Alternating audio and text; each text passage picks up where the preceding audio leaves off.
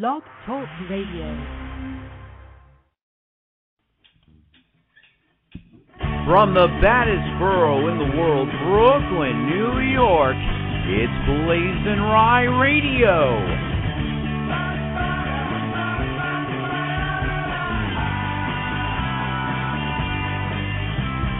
On the show, Tony Award winner Betty Buckley. And the runner up of the Bravo Series Platinum hit, Just Do That, featuring the BlazinRy panel.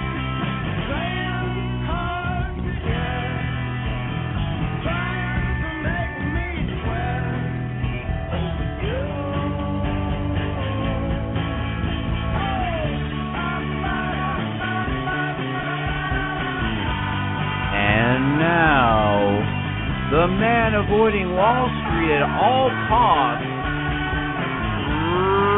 Ryan Holmes.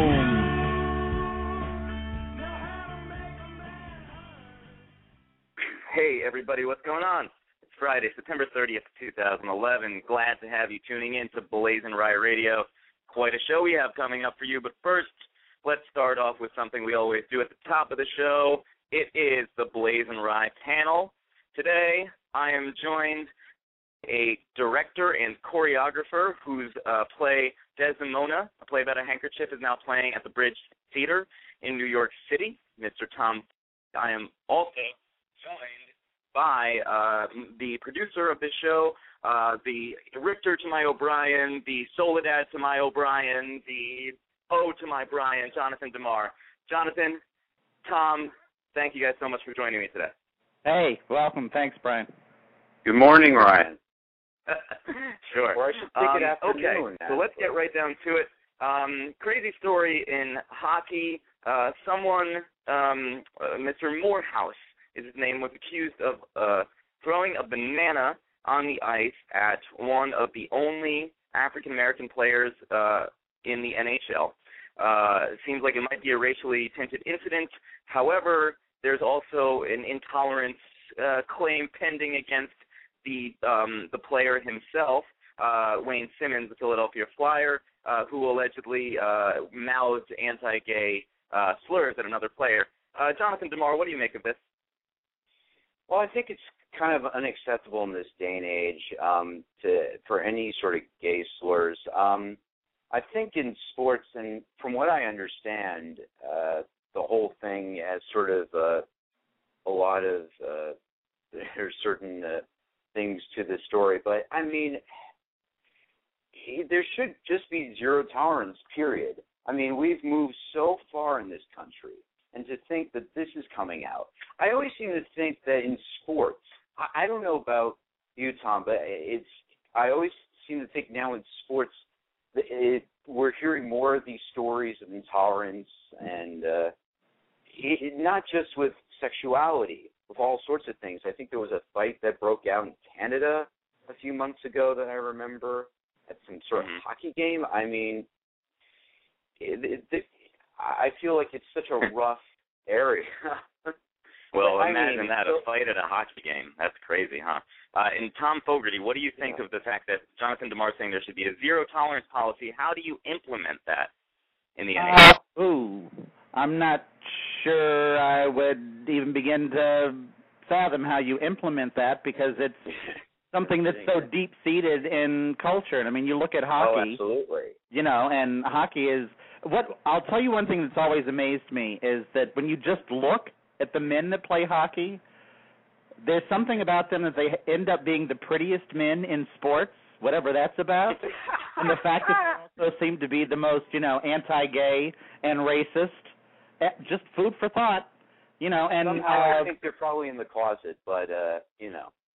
well, yeah, and I, you know, and that's why it was so easy to pick on Sean Avery just because he came out being pro-gay marriage, and then suddenly, well, he must be gay. Uh, whether he is or isn't, it shouldn't detract from the stance that that he had the balls to take, and then you know people are all up in his face over it. But it's rampant It's in all the sports, you know, until someone finally Yeah. breaks that barrier, and who's a big time person and comes out while they're still on top, and not you know five years later when they have a book coming out and it'll sell the book. you know it's going to stay that way. Right.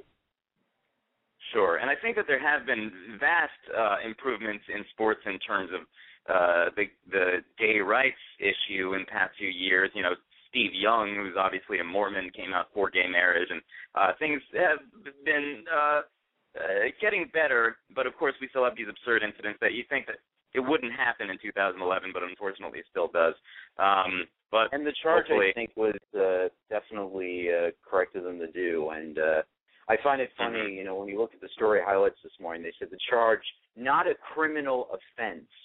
I, I it, it's Yeah. just I find that to be hilarious, but I mean, in some ways, it is sort of a personal offense, and so I think that was right for them to charge that.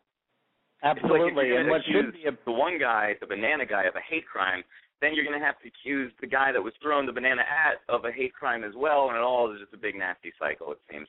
Uh, moving on. Right, but they never go after the people who throw squid out on the ice. Ew, squid. No That one would be a sight be upset see. about that. That would be a sight to see. um, okay, so uh, the Michael Jackson uh, murder Right. trial, uh, essentially, is going on right now. Dr. Conrad Murray is on trial. Uh, he is Guilty. accused of. You think he's guilty? Accused of injecting that lethal dose of propofol. Uh, Tom Fogarty, you say guilty. Uh, yeah, I mean the man knew what he was doing, and he was around, and he had a good thing going. I mean, he was protecting his investment, and that seems to be Mhm. what's coming out, person after person who gets up there. You know, I'm just sort of upset that we're not back in the old days of court TV where this would be front and center, and everybody would be home watching it, you know, waiting to see who's going to get in a, You want to go a, white, to that? a white Range Rover and drive around L.A. I do miss those car chases. Uh, I know. What about the fact, Gone the good old days. Jonathan Demar? What do you think about the fact um, that the defense's argument is that Dr. Murray had left the room, and that is when the King of Pop administered the lethal dosage of propofol himself after um, digesting five tablets of lorazepam. Yeah, I mean, I am not a medical expert, so you're the wrong. So I'm the wrong guy to ask about this. But uh, I do think it's a, you know, there are a lot of questions to be answered, and you know, there have been a lot of journalists covering this case.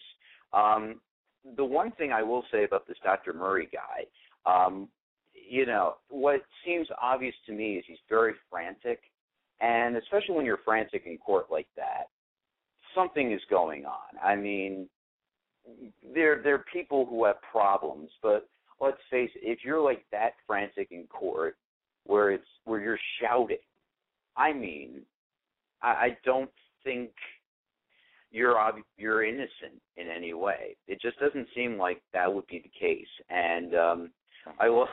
and apparently, uh, he he screamed something along the lines, "Get help! Get security! Get Prince!" this is apparently what um uh, Chase, um, who was testifying that afternoon, was saying, and I that's just hilarious to me. Why, why is why do you think that's funny? I don't understand. Get, do you think he means get Prince the singer? That, at first, that's what I thought. Yes. Oh, but he meant Oh, Prince, Prince. Michael no. Oh, you know what's funny? When I looked, okay, this is the fault of the producer. When I looked at the story this morning and I saw that line, I was going through the script. I was going through this so quickly, and I did not see, and I- it did not click with me the whole Prince Jackson. And I thought, but get the singer. I thought it was just some crazy quote coming out from somewhere, like the guy was nuts. Wow. And Tom Fogarty, That's a good one, think- do you think- Jonathan. Blame Uh, you know, producer. I do want to Do you think interject that that would here. I I a watch a lot of CSI get and those shows, and I find it kind of interesting that I don't think the way that uh, Dr. Murray has like been describing this would play out in one of those shows at all. Because I've never seen a cadaver jump up and you know give themselves the fatal blow. So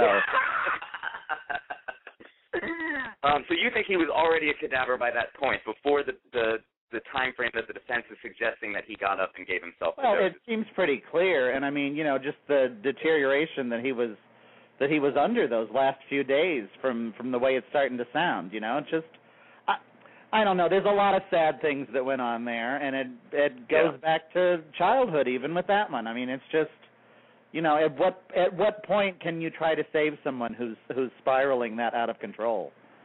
True. And look at, of course, who his closest friends were. People like Liza and Elizabeth Mm-hmm. Taylor, all people who had like been through the same sort of, you know, Oh yeah. propped up, abused childhood situations that.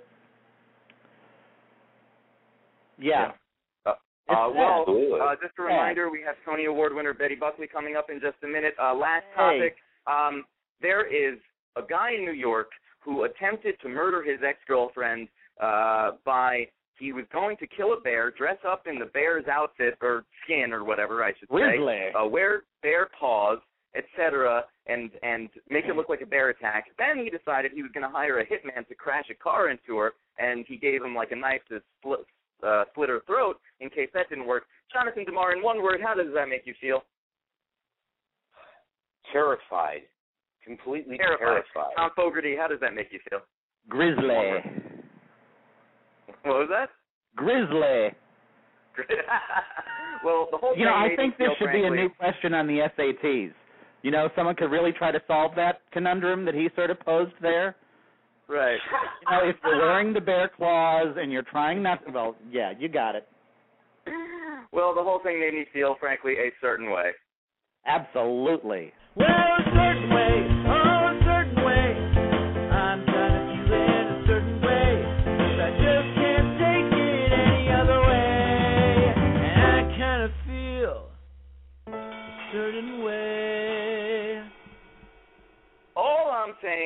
that it seems like it's a bit of an excessive ordeal to go through to have to you got to go and hunt the bear down and then figure out how to wear the bear skin and put the bear's feet on your shoes, etc. Uh, when clearly you could just take care of something with something like uh, an accidental drug overdose, uh, as we had previously discussed, or you know a gun. It, the whole thing made me feel a certain way. Uh, Jonathan, Tom, I understand you felt certain ways too. Thank you guys so much for joining the panel. Thanks a lot, and be sure and give Betty Buckley a shout out to her horse Honey Bear for me. Will do. Okay, thanks. Thank you. Bye. Bye, John. Ryan. Thanks, Jonathan. All right. Uh, so, my first guest is a Tony Award winning actress who will be returning to New York this fall with her show Amen, The Boys of Broadway at Feinstein's, beginning next Tuesday at the Regency. Please welcome Ms. Betty Buckley.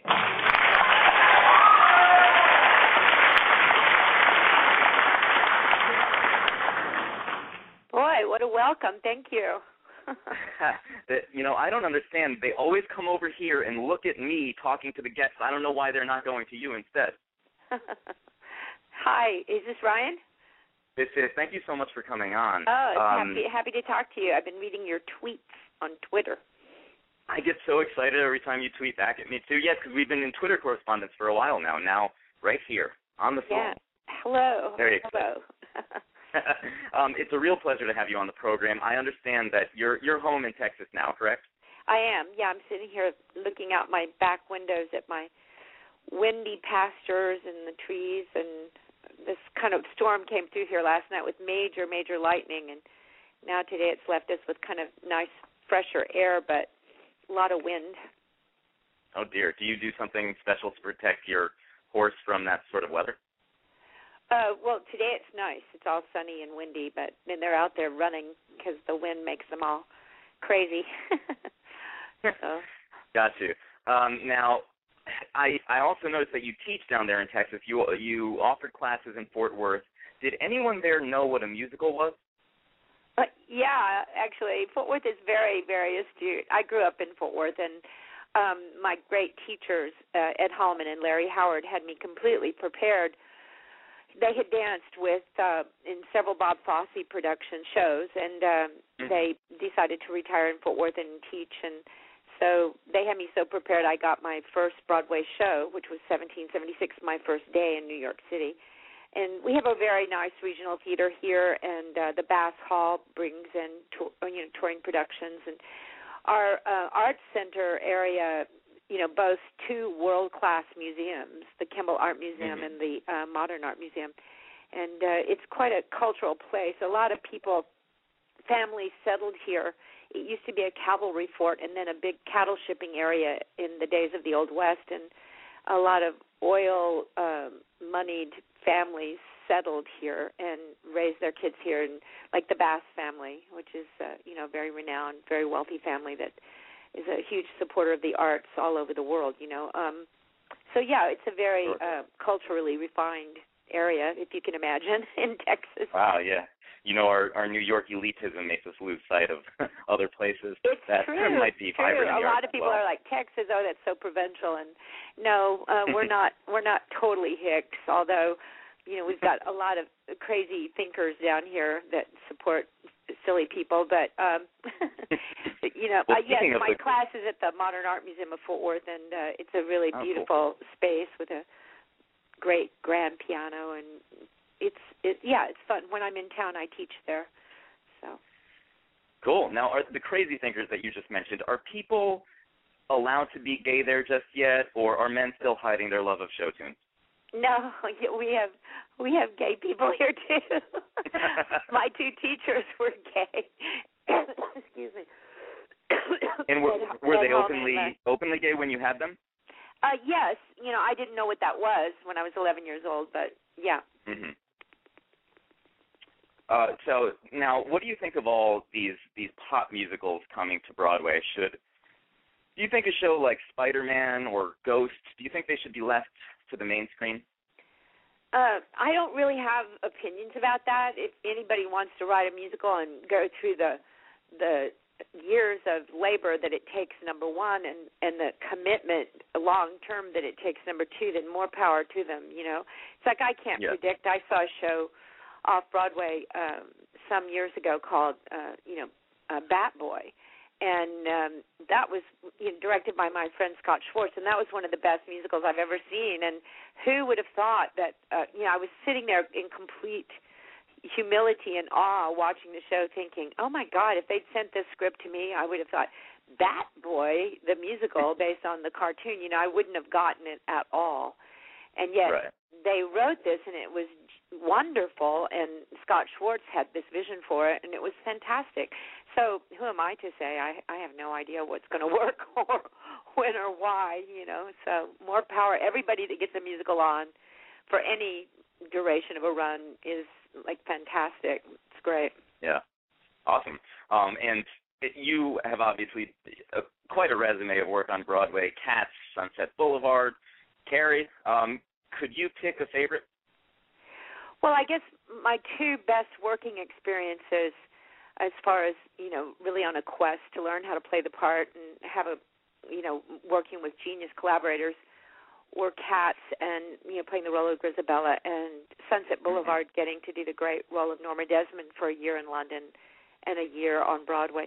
In both cases, my director was Trevor Nunn, who I think is the greatest director in the world. Um, and he's you know just a he's a genius visionary um brilliant director. And so it was a tremendous opportunity to get to work with him more than once and actually for three three productions cats sunset london Wow. sunset new york. And um so yeah those were my most challenging and you know wondrous work experiences um and the reward for which was great. You know i really enjoyed that but I also loved being in a musical called The Mystery of Edwin Drood, where I played a male impersonator in the British Music Hall who played a young boy and a young man.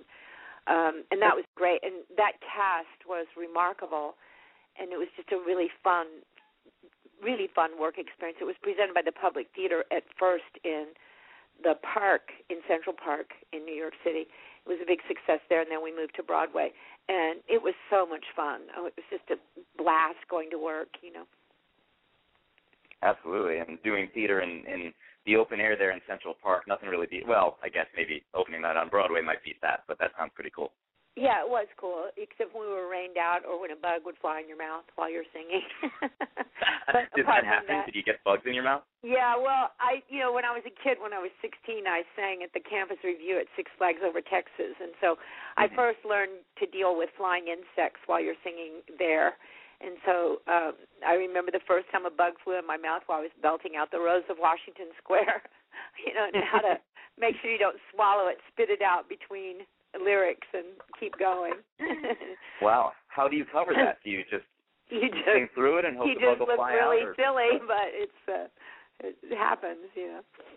Kamikaze night nighttime bugs, you know, with all the the spotlights and stuff. It was really funny. Kamikaze nighttime bug. Um, now, the Tony that you won, uh, Betty, was for uh, Cats, of course. Where do you keep that Tony, and is it as heavy as it's cracked up to be? It's a nice nice award. It's beautiful. Um, it sits on my piano. I have a an upright Steinway piano that's traveled with me uh, for many years. I I bought it in New York at Steinway. After excuse me, I've got allergies today because of this wind. Um, I had this. Friend of mine who's a pianist go with me from piano shop to piano shop to play the same piece of music on all these pianos that I could afford, and because I needed one for my rehearsal work, you know, and um, I found this beautiful little Steinway with this very wonderful sound and purchased it. So it's it's traveled with me from apartment to apartment and home to home and um lives with me here and at the ranch and my Tony Mhm. there. awesome. And you uh now the the story behind how you just mentioned that Cats was, you know, a great learning experience in terms of the craft. I love the story about how you went to your voice teacher during the previews of the run. Can you uh, just talk about that a bit and how he got uh how he helped you get Grizabella out of you? Yeah, uh, the uh excuse me. I'm having a really hard time today. Sorry. Oh, Um, no problem. it's um yeah the job assignment when they cast me was stop the show and Which is very difficult. that assignment. well i never had i didn't know there was an actual formula for stopping a show right. and uh i you know whenever i had stopped a show or got a huge response from an audience it was quite by chance and i it was always very spontaneous and i i couldn't put my finger on why what the dynamics were that made that happen and so during the previews uh, it took them 6 months to cast the show and um Mhm. when i auditioned originally they said that i didn't I wasn't right for Isabella because they were looking for someone who re- was small, petite because Elaine Paige had done it in London and she's very Right. very petite. Um they were looking for a petite person who you know radiated death and dying and I radiated health and well-being. So Yeah.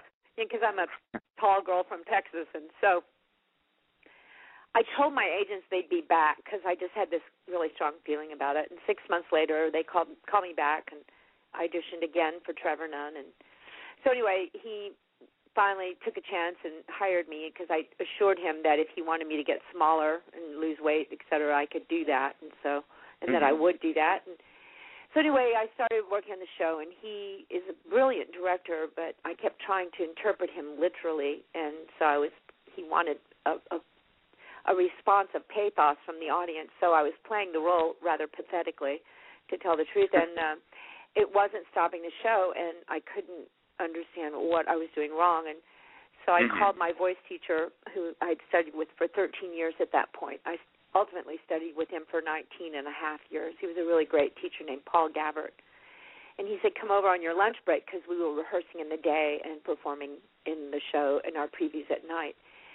And um, they had been calling special rehearsals for me, like, you know, hour long rehearsal with Andrew Lloyd Webber, just playing the song over and over and over again. And he would say, Well, Placido Domingo came to see the show and said, Just tell the girl to just sing the song. And I said, Mhm. "Well, but I am just singing the song. I couldn't understand what what was wrong, you know." And uh Mhm.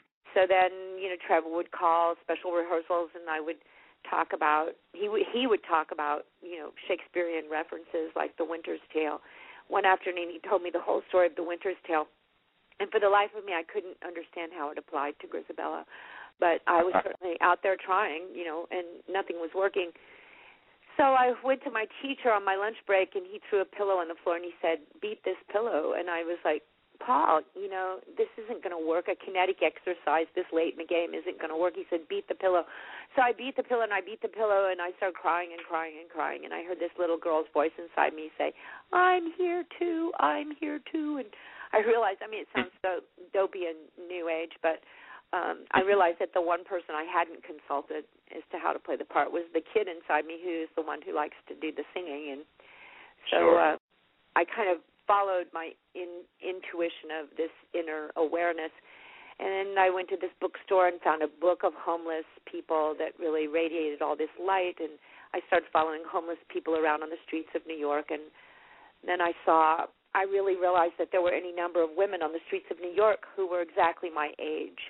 I was 35, and um, who had eyes very similar to mine. And I started hearing this the resonance of the line, you know, um, there but for the grace of God go I.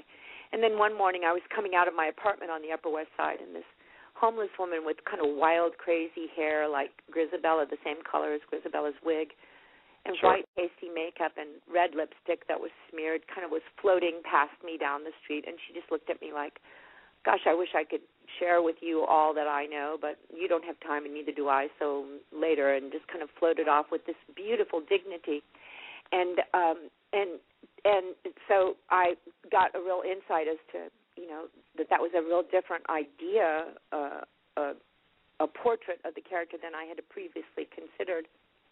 Uh huh. And then Wow.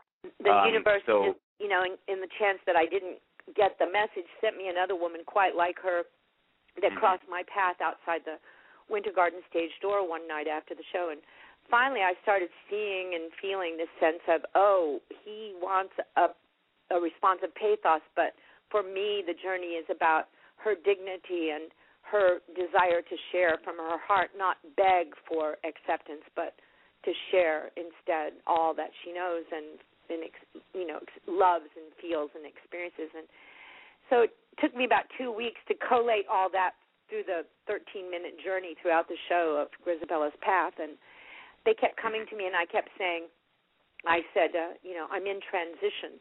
And they were like, oh, she's in transition. And so they gave me a break instead of firing me, which was amazing. And two weeks later, um, the night before the opening night, which happened to be the critic night, thankfully, it all came together, and I stopped the show, and um, it it it was amazing, and it continued to stop the show af- after that. So it was remarkable. But my teacher was a great teacher, and um, the insights that followed from his uh, support and counsel led me to the role. That's so interesting that it just is the the beginning of of you truly understanding what the problem was was just listening to that little kid and going with your instincts it's a it's probably a great acting lesson. Yeah, it was huge, and. I, I realized that. excuse me. I realized after that that I, the way to work with directors, even the most brilliant directors in the world, is not always to try to interpret them literally, but to let their words and their, what they're trying to communicate, you know, uh, resonate inside you, and then go with what that resonance is, but not a literal interpretation, because we can't interpret each other literally. You know, if you say that the color, if you say the word blue, Mhm. I I will have no idea really what blue you mean, you know, but Right. I it, I have to go with what that resonance is inside me. And so Absolutely. after and you that I hear through that process of learning to work on memory and and Grizabella, I felt that I'd found a way of of how to how to work, really how to work and how to take direction. That's so cool. Uh, you always hear uh, that you know from from comedians. It was the utmost honor in comedy uh, being asked by Johnny Carson to join him after they did their stand-up set. You were asked back over to the couch after you sang Memories. That must have been a, a cool moment, huh? Yeah, he was great. Uh, he really, I he had me come back on that show several times actually, um, which was amazing. Mhm. He he was a lovely man and treated me beautifully, beautifully. That's awesome. Um, now, okay, so Betty, uh, let's talk about your show, Amen, The Boys of Broadway. Now, in this show, you sing nothing but songs uh, written for male characters. What made you want to sing these mannish songs? Um, well, I you know I played the the young the male impersonator who played Edwin Drood, and then an old Right. man on Broadway, and I was fascinated by that. And George Rose, who was the played the leading you know the the MC of our show, um, kind of mentored me, and so did this wonderful actor named Joe Grifasi, as to how to play a boy. And so I really enjoyed that and had a great time. And there's a great heritage of male impersonators in uh, the British Music Hall, which was a predecessor to vaudeville, and then a predecessor. Vaudeville was, of course, a predecessor to musical comedy.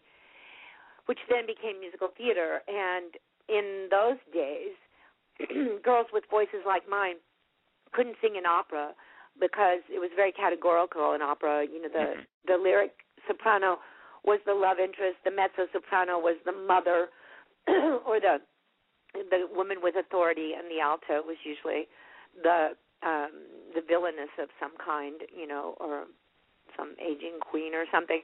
Anyway, um I, I'm fascinated by that history and evolution of girls in pants roles, and what that's meant to the evolution of the Broadway girl singer. Yeah. so I had a really good time doing that. And some of my favorite songs are sung by men. And so to give myself the excuse to sing these songs that I've always loved, um, I thought, oh, I, I'll just do an evening of all the beautiful songs that I love from Broadway shows that men sing. And the proprietor of Feinstein's, which is a one, who's a wonderful guy named John Iachetti, loved the idea. So I had the idea a year ago when I was last at Feinstein's. Since I moved back to Texas seven and a half years ago, and Feinstein's has been bringing me back once a year to New York for extended engagements, and I'm so grateful to them for that because it just gives me a wonderful month in New York, and I when I do my shows there, I feel like I'm throwing a party every night, and I get to see all my old friends that I haven't seen for a long time, and it's really a blast. And I'm very grateful for, to them for that opportunity. So I always Yeah. collaborate with them on what show they'd like to see next, and so he liked that idea. And so I spent the past year, you know, collecting that music, and I I've been working with my friend Eric Stern, who's a brilliant musical director, as my musical consultant to select the songs, and um, a wonderful writer named Eric Kornfeld, who wrote me a great piece of special material for my last Feinstein show with John McDaniel um, that was very funny and people really enjoyed. So I, I asked him to write me a piece of special material and to help me, you know, write the show, and he did. And then I'm working with Christian Jacob, who's a wonderful pianist that I've been working with for the past couple of years.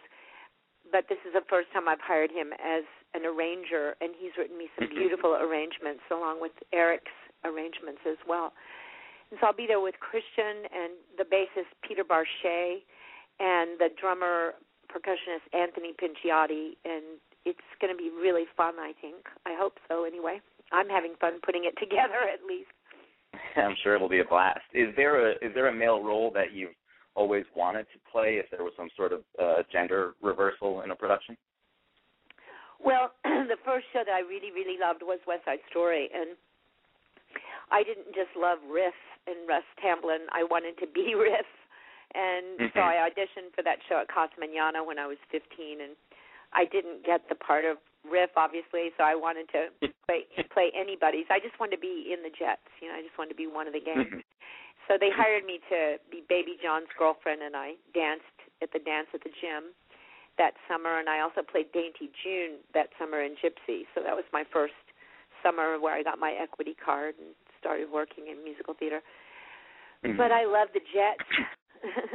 I love West Side Story, but there's no part for me, so I basically learned all the parts. wow. So you, you couldn't play one male role, so you just learned them all.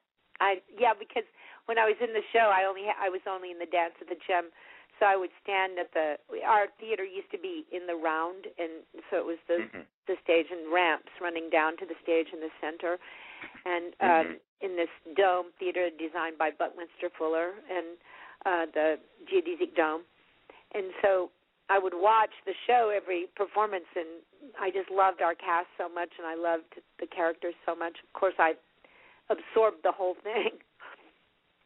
Yeah, that's awesome. Um, now, uh, you know, my male dream role would be Usnavi and In the Heights, and it's not that I'm the wrong gender, I'm the wrong race, so I don't think I'll ever play him. so yeah, it's frustrating, isn't it? It is so frustrating because I know I got skills, uh, but I know I got skills. Yeah. Um, I know that you have a new album coming out in the spring of 2012 called Ghostlight. Um, what's interesting though is that the producer of the record, the legendary T-Bone Burnett, and you grew up in Fort Worth together, and I heard he made your first record when you were 19. Is that correct? Yes, he he owned a recording studio in Fort Worth, if you can imagine, from the time he was 17. and he was kind of a renowned figure around town. And um, our our mothers were very good friends. He went to Paschal High School, and I went to Arlington Heights, but we had some mutual friends in common, close friends, musicians and stuff. So I knew of him, and uh, our mothers were friends, and my mother wanted an archival recording of my voice, and so I went in one afternoon to his studio with this jazz trio that I'd been working with around town. And Mm-hmm. we were both 19 and he recorded the first recording of my voice. It, there was only two copies of this reel to reel tape and one I gave to my first boyfriend and the other I gave to well my first love I should say. Um the other I gave gave to my first agent who signed me when I was a junior in college as a Christmas gift. And this agent's name was Roger Hess and he kept the recording all these years.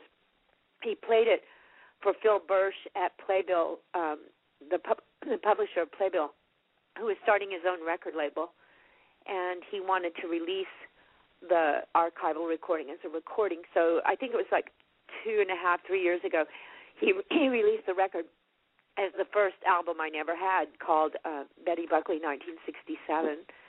And our, T-Bone and I stayed in touch through the years, and he, you know, went on to become this major record producer, and I went on to, you know, do Broadway and film and television he um he called me last summer and said, "I've got some time. Let's make our next record.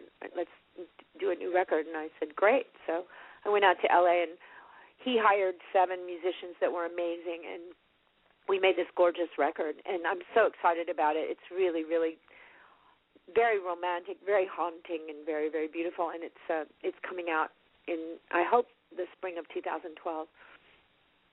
That's awesome. Um, just a reminder that we have Jess Hudak coming out from uh, Platinum Hit. But uh, Betty, I have to ask you this before you go. Last month, you were on an episode of Pretty Little Liars on ABC Family that your brother Norm directed. There's talk about bringing you back on the show. How was that being a fan favorite on that show?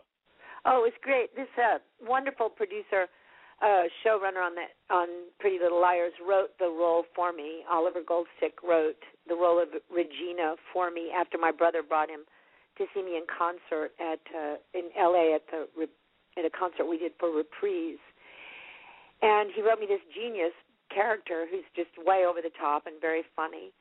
So, and my brother directed me, which was the second time he's directed me. I did an episode of Melrose Place with him with a really tiny cameo last year, Mhm. and so this year I had this great part, and it, everybody really loved the character. So there's a very good chance that she'll be a recurring character in the in the new season. So we'll see.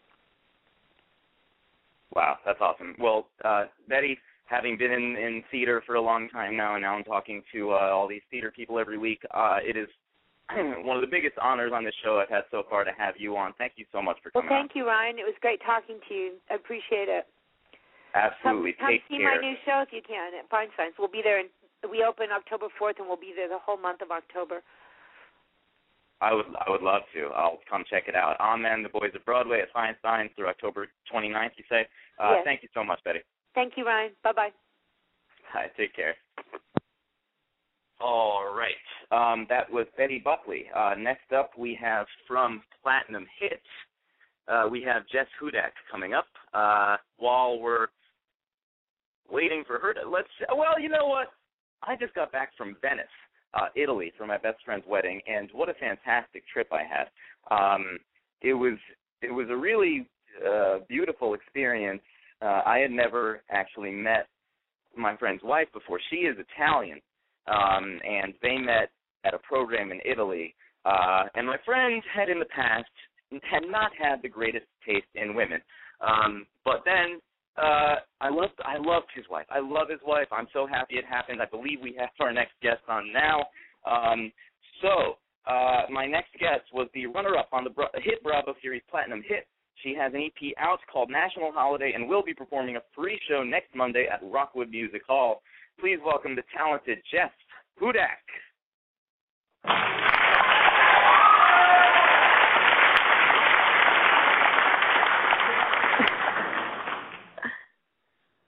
Hello. Wow, that is a huge crowd you got in there. Massive crowd. I wish they would all leave my apartment. Um, but thank you, Jess, so much for coming on. Uh, I you for having heard that you just got into New York yesterday from LA. How does it feel Mhm. to be here in the Big Apple, as we say? Oh, it's it's actually pretty difficult for me to come back because every time I come back, I'm like, I need to move back. What am I doing? Like, I feel so alive here. So I just love it. I, you know, uh, go to the corner, get the most delicious cup of coffee ever. It's great. I love it. What's what's your favorite coffee shop? I mean, I that's what I love about New York is you go to just like a little tiny convenience store and then they have like the most amazing steamed milk and coffee. Oh my goodness. So shout out to Ben's Deli on Avenue B. Shout out. Well, that's funny you say that because that that feeling that you had that you get every time you come to New York. I lived in LA for two years. I had that feeling the moment I got there, and it never left for two years. I had to leave, and it just sucked me in, and I stayed for two. But yeah, I had to come to New York. yeah. Yeah, it does that. Well, um, now I see that you're originally though from St. Paul, Minnesota, uh, but eventually moved to Saratoga Springs.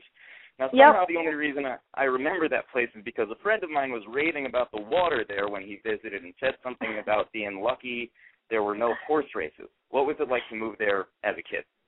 And Saratoga was uh pretty amazing. Um we actually moved there when I was 12 going on 13, right before 7th grade started from New Jersey. And well, I moved from a really really small town. Like I would skip to to elementary school every day in Jersey. So to go to Saratoga, it was a a much bigger town and it was it's an amazing town for the arts and that's pretty much where I discovered my songwriting ability and where it really was like nurtured by the music community. So I love Saratoga. All my family is still there. That's what I call my hometown. Oh, okay. So there is a vibrant artistic community there. Oh yes, uh, there's. I I got my start playing at this open mic night at uh, a place called Caffè Lena, which is still to this day the longest continuously run coffee house in the country. Mhm. All the folk greats played there back in the day, and that's Wow. pretty much where I I discovered my my songwriting talent and honed my craft. So was it like people like Bob Dylan and Joni Mitchell and Richie Oh, Havens yeah. playing at that cafe? The first time Don Wow. McLean ever played American Pie was at Caffè Lena. Really? And Yep. it, what's funny about that is I think he's still in that cafe, still playing the song right now. It's still, yes, it's still going. So on. Um, now, so you were playing piano at the age of eight and singing at the open mic. You you just mentioned by thirteen. Um, did your parents support you a lot as a kid in your artistic endeavors? Oh, absolutely. My mom was just like the biggest music lover. Still to this day, my mom will call me when she's at concerts and be like, I'm just to hold the phone up. This fiddle solo is amazing. Like, just. so her record collection was just so inspirational growing up. My dad always played instruments, always encouraged us. My older brother, he was a guitar prodigy when he was young, and um we we always been playing music. Your impression of your mom sounded like a cross between Carol Channing and Bill Cosby. Well, that's because she's whispering in the phone and it's loud and there's music, so she'll just call me and be like, "I just, I just want you to hear this guitar solo," and then she'll just put the phone on the table. That's awesome. Well, it's great that you had such supportive parents growing up. And It now, is. when you did make the move to LA, was it a rough transition? And how are you liking it now? Well, it was the time was right for me to go. I had lived in New York City for 5 years. I started not really knowing anyone or any how to do anything, and by the end I was making a living. People kind of knew who I was because I was singing around town so much and I was like, "Okay, I've I am ready to try something new." And so I moved to LA, kind of had made all my major mistakes in uh New York City. So I consider LA kind of like my music career grad school. So I just had my had my act more together and now um have a little studio in the house. It's it's really great for writing and um working with lots of other people because there is so much industry and other art artists out in LA. Would you want to share any of these major mistakes that you made in New York? oh, you know, just as a as a young girl, you know, as people will say, "Hey, I work for this famous person, and I want to work with you," and you're like, "Oh my God, that's so cool! Let's totally hang out." And then and then you're sitting there at, at some coffee shop or and you slowly realize this person is completely insane. How do I back away slowly? uh, I had a few of those experiences. um, yeah. Well, at least here they're uh insane, but in LA you have those same experiences where they're like, hey, I know somebody who knows somebody, et cetera, and it just never gets you anywhere, and it's not entertaining. At least in New York they're entertaining. Yes, and at least my gut instinct is much stronger now, and I know I know when to trust it and when to run. Trust your. It's the whole thing we just talked about with Betty Buckley. Trust your instincts. Absolutely. Absolutely. Um, yeah. Now, I see here uh, that you toured with Enrique Iglesias as the sole female singer on the Central American leg of the Insomniac tour. Uh, any Enrique stories you can share with us? And was he an insomniac, as the title suggests? I don't really know. Um, I was uh, subbing on that on that gig for the regular backup singer, and it was so much fun because my friends, uh, a couple of my friends already played in the band, people I knew from New York, so it was it was just so much fun. And Enrique, I like basically met him right before our first gig together and never had we never had like a rehearsal or anything. I had just like learned my stuff and i was like okay hi mr enrique iglesias of course i'm ready to sing with you. Let's go do this. So he was uh he was just so charming and he was really really sweet to me. And uh he he always had a has a lot of fun with the with the band and he's quite the prankster. One thing i know don't ever leave your cell phone anywhere near enrique iglesias Does he he will out? text he will text everybody that you know something ridiculous Will they be sex, dirty texts? who he he's a creative fellow Did he do that with your phone? he did it with mine but every it was like the first thing everybody told me they're like whatever you do don't leave your phone Now, were Where you with pre mole surgery or post mole surgery? i believe it was post post and how how handsome did he look without that mole on his face? He is very handsome. He's like just one of those people that has that aura when he walks into a room. You're like, wow, okay, yes, yes, Yeah. uh, you are you got something going on. So he's he's just a a beautiful man. Beautiful man. Um, now let's talk, Jess, about Platinum Hit here for a second. This was, uh, I'd imagine, quite an experience for you being on a show like this and having Mhm. to write songs within such a short time frame. Uh, what was the experience like for you, and how did it start? How did you hear about it initially? Well, I heard about it from a few people. Um uh I have a really amazing community of friends and uh everybody was like, "Hey, this sounds like this would be perfect for you." And everybody sent me the audition notice and I was like at the moment I read it, I was like, "Oh, I can win this. I'm going to be on this." And it just I never lost that feeling. I was like, "No, this was made for me. I was made for this. I'm going to be on this." And so I just I was so excited to be there. I was like, "Thank you for making the show that's in my head. Hooray!" And um uh I just kept going back and getting called back and it just it was just one of those things where everything lined up perfectly. It felt right. My instincts were saying this is the right thing and um and then it ended up being an amazing experience for my songwriting. I I've just completely grown and changed as a songwriter and that's what I'm most happy about. That's awesome. This song, uh, Free, which you wrote for the finale, happened to be one of the best selling tracks of the season. Can you talk Oh, about the process of writing that song and how it differed from maybe when when you started on the show? Yeah, um, that was I think uh, the third episode, and I hadn't placed uh, in our hook challenges in the first two, um, in the first two weeks. So I was like, okay, what am I doing wrong? I need to just go with what I feel in my heart, and just not even worry about if it's good or not. And then that's when it finally. Uh, I wrote the chorus. Um, sometimes you gotta leave. That whole part and they they really resonated with it. I was like, okay, I'm figuring this out.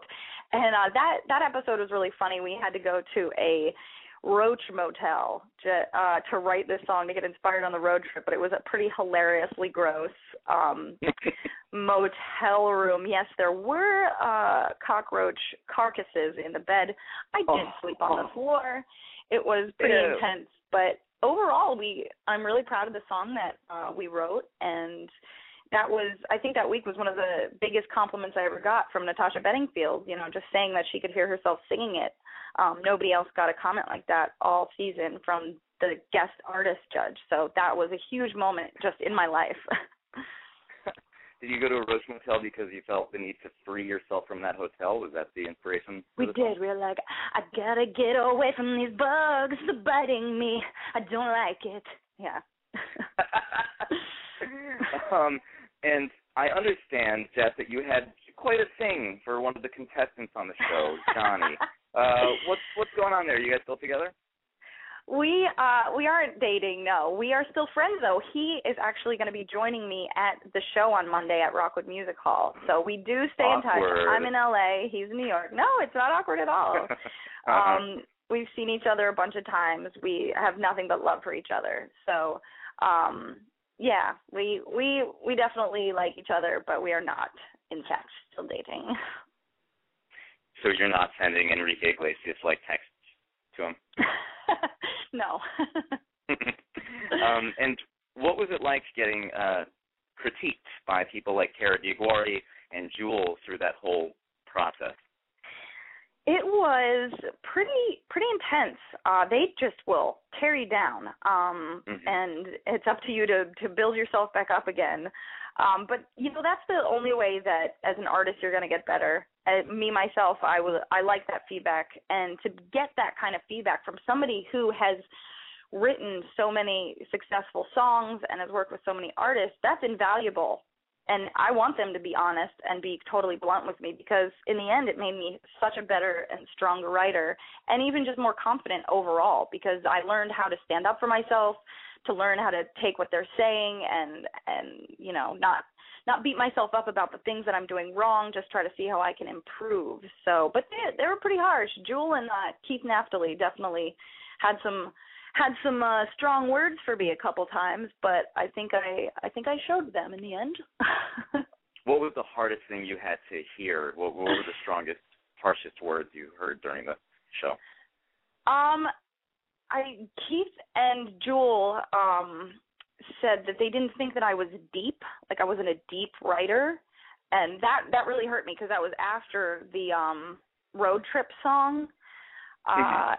and I felt like I had gotten really honest and and went really deep into my feelings with that song. So that was really like weird and painful to hear. I don't think they aired that um that feedback, but it was one like they're like, Yeah, I don't know I just don't know if you're deep and then I was just like utterly destroyed for a couple hours and then I was like, Okay, I gotta get deep So um, well, that's so fascinating. Uh, that I guess if you're going to be berated by anyone, it may as well be people who have sold millions of records. Yes, I will listen to what they have to say. I'm gonna be like, you don't know what you're talking about. I'm like, yeah, yep, you know what you're talking about.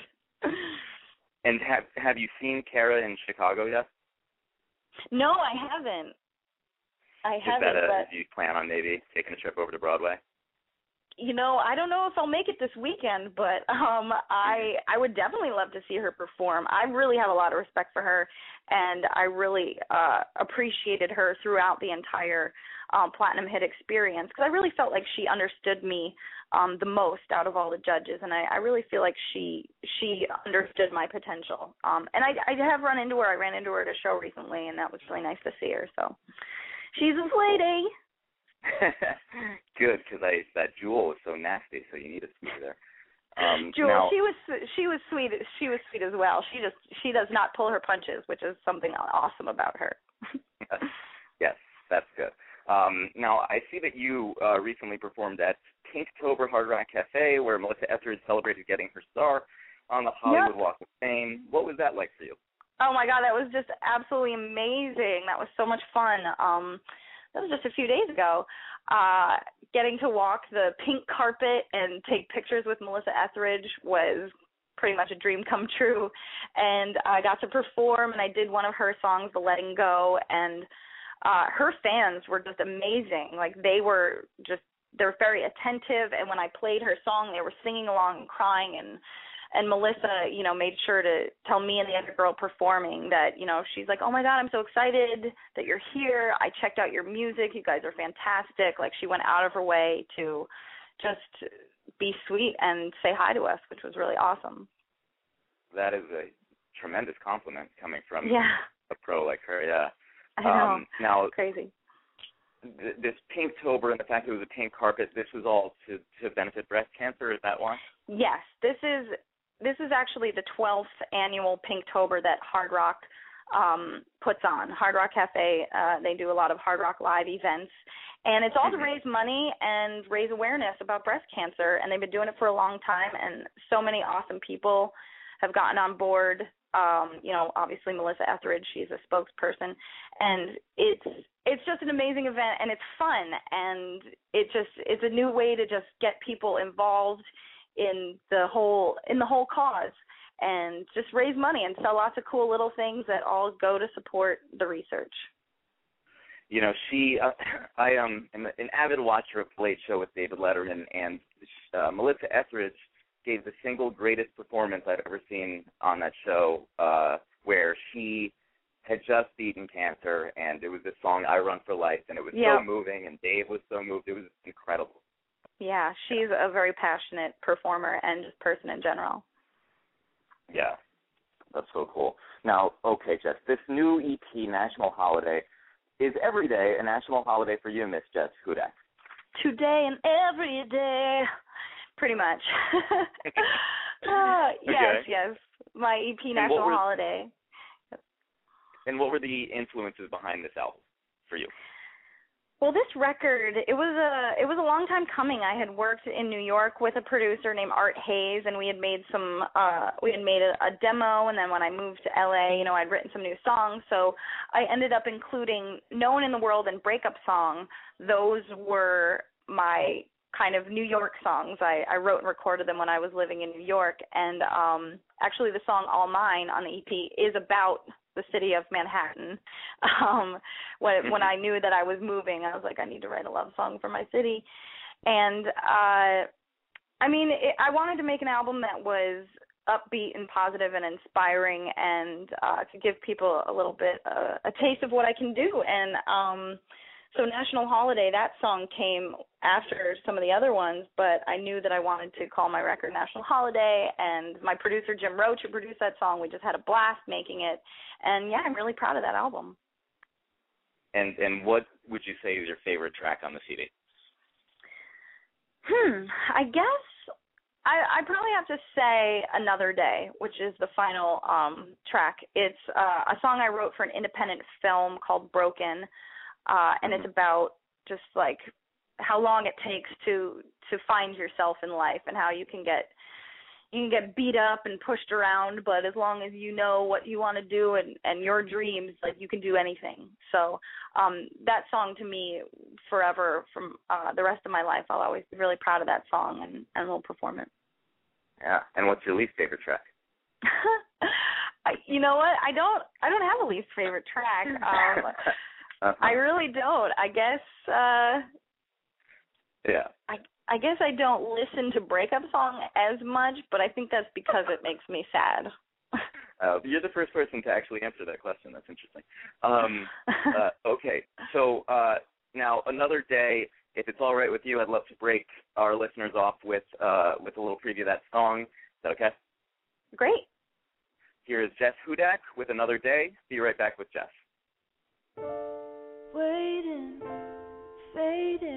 Falling from my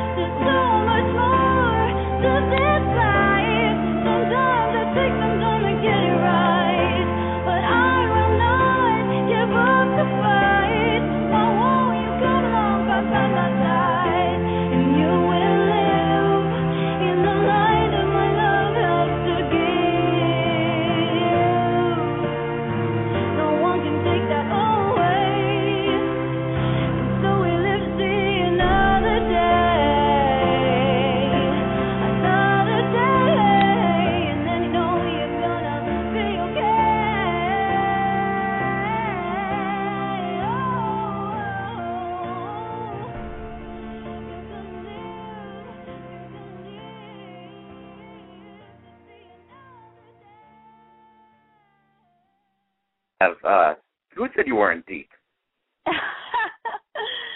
oh.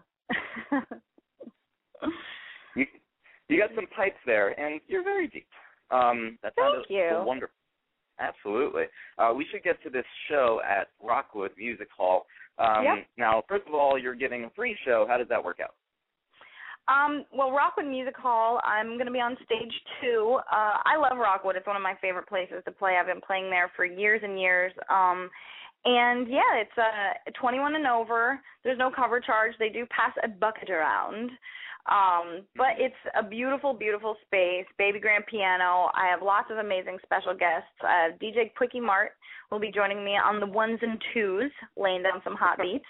Um, Gotham Green, a rapper that I work with, he's going to be joining me for a little acoustic hip hop. Um, Johnny Marnell from the show is joining me. Uh, and then my some of my best girlfriends, Brianna Sage and Kim Ince, uh, will be uh, singing some backing vocals as well. So there's going to be a lot of stuff going on, a lot of fun. Um, 9 p.m. on Monday, October 3rd, Rockwood Music Hall Stage 2. Yes. When you said you were going to bring up some of your best girlfriends, I thought you just meant some random friend, but they're actually musicians as well. Oh yes, yes. My friend Kim, she toured for two years as Rihanna's backup singer, and now she's working on her own music. Uh, my friend Brianna, she's also a singer songwriter. So I'm excited that I get to uh, come here and sing with them. Absolutely. It sounds like quite a uh, jam-packed show. Sure get your money's worth. Um, now, Jess, before uh, we go, um, I, I love Rockwood Stage 2 as well, by the way. I see my friends band there all the time, and it's, it's such a great venue. yeah. Um, before we go, we're going to do something we always do on the show. It's a game we like to play called Hot or Hot Mess, where I give you a list of things, and you, Jess Hudak, tell me if they are hot or a hot mess. Are you ready? I'm ready. Let's open it up.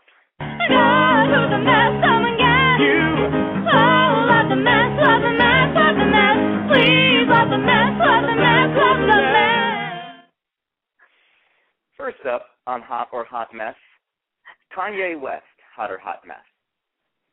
Um. Oh, I'm gonna go. I'm gonna. I'm gonna go hot. Holla. Next up on Hot or Hot Mess, Kara DioGuardi doing Broadway, Hot or Hot Mess. Oh, I'm d- hot all the way. For a hot hot. mamacita. How Yeah. about um, the new show X Factor, Hot or Hot Mess? Um, I'm gonna go hot mess. Really? Did you did you see it the other night? Of course Not not. I have not watched it, but I'm just gonna assume. That it's a mess. that is a mess. Good deal. Yes. Um, how about the new judges on American Idol, Randy, Steven, Kayla? Hot or hot mess? I, I'm going hot. I'm going hot. Going hot. Um, Mhm. I shouldn't include Randy in there. The, the new lineup, I should say, not the new judges. Uh, how about Justin Bieber, hot or hot mess? Um, I I according to the the kids these days, I believe he's hot. Okay. You Not- believe he's hot. Fair I, enough. I, What but that's just what that's just what the kids are telling me. what about this guy? Hot or hot mess? I'm gonna go hot mess. You're you're not down with take down the ruler. I mean, well, that that is always my favorite part of the song, though. It's the dance line to Bruno. That is. You better watch out. Carol wrote some of those songs, didn't she? Oh, I know, I know. He's one of our artists. um, so uh, this next part of the Hot or Hot Mess, we're just going to play you a couple audio clips from our show. You tell me if they're hot or a hot mess. Uh, first up, this is what happened. This is Ben Cameron from the original Broadway cast of Wicked and Footloose uh, describing what went down when he was at a Neil Diamond concert. He did Hot three encores of Sweet Caroline. It was unreal. I don't did I gotta- three, I- th- th- what? Three hundred of the same song? Uh, oh yeah, in a row because people can't get enough. And then you've got a stadium full of people all screaming, "So good, so good, so good!" Hot or hot mess? Hot mess. That was awesome. Can I ask you if if I promise you that I will come on Monday night, can you do three encores of the same exact song three times in a row? Um, of course. I don't know how the venue will Um, feel about it, but I will be. I, I'll be in the green room singing. You'll you'll do it okay after the show. Fair enough. It'll be outside. We're gonna have a, a post show encore triple repeat outside. and can it be a Sweet Caroline? Yeah, and and and that's so weird. My encore was gonna be Sweet Caroline. That's so awkward. Oh my god, that is super. I just gave it away. Damn it. Damn it. Um, what about this is hip hop legend Biz Markie beatboxing on our show, Hot or Hot.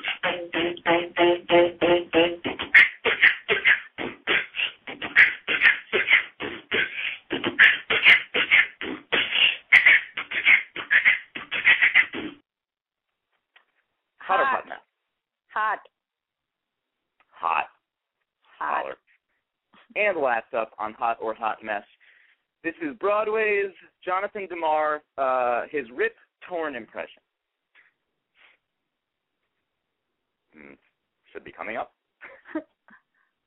any second now. Hmm, let's see if I can get it for you. It's odd.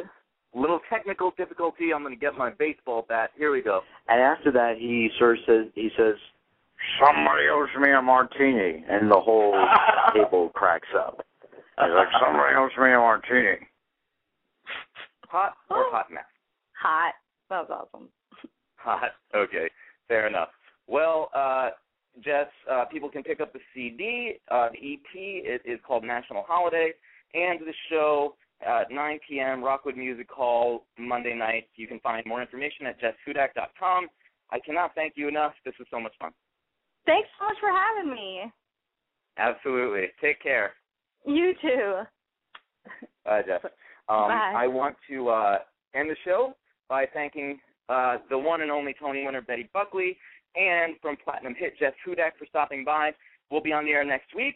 Uh, follow us on Twitter at BlazinRy Radio and like us on Facebook, BlazinRy Radio, to find out what's going on. Until next time, I can think of no better way to end the show than by saying, if it ain't showbiz, it ain't a biz. And lastly, somebody owes me a martini.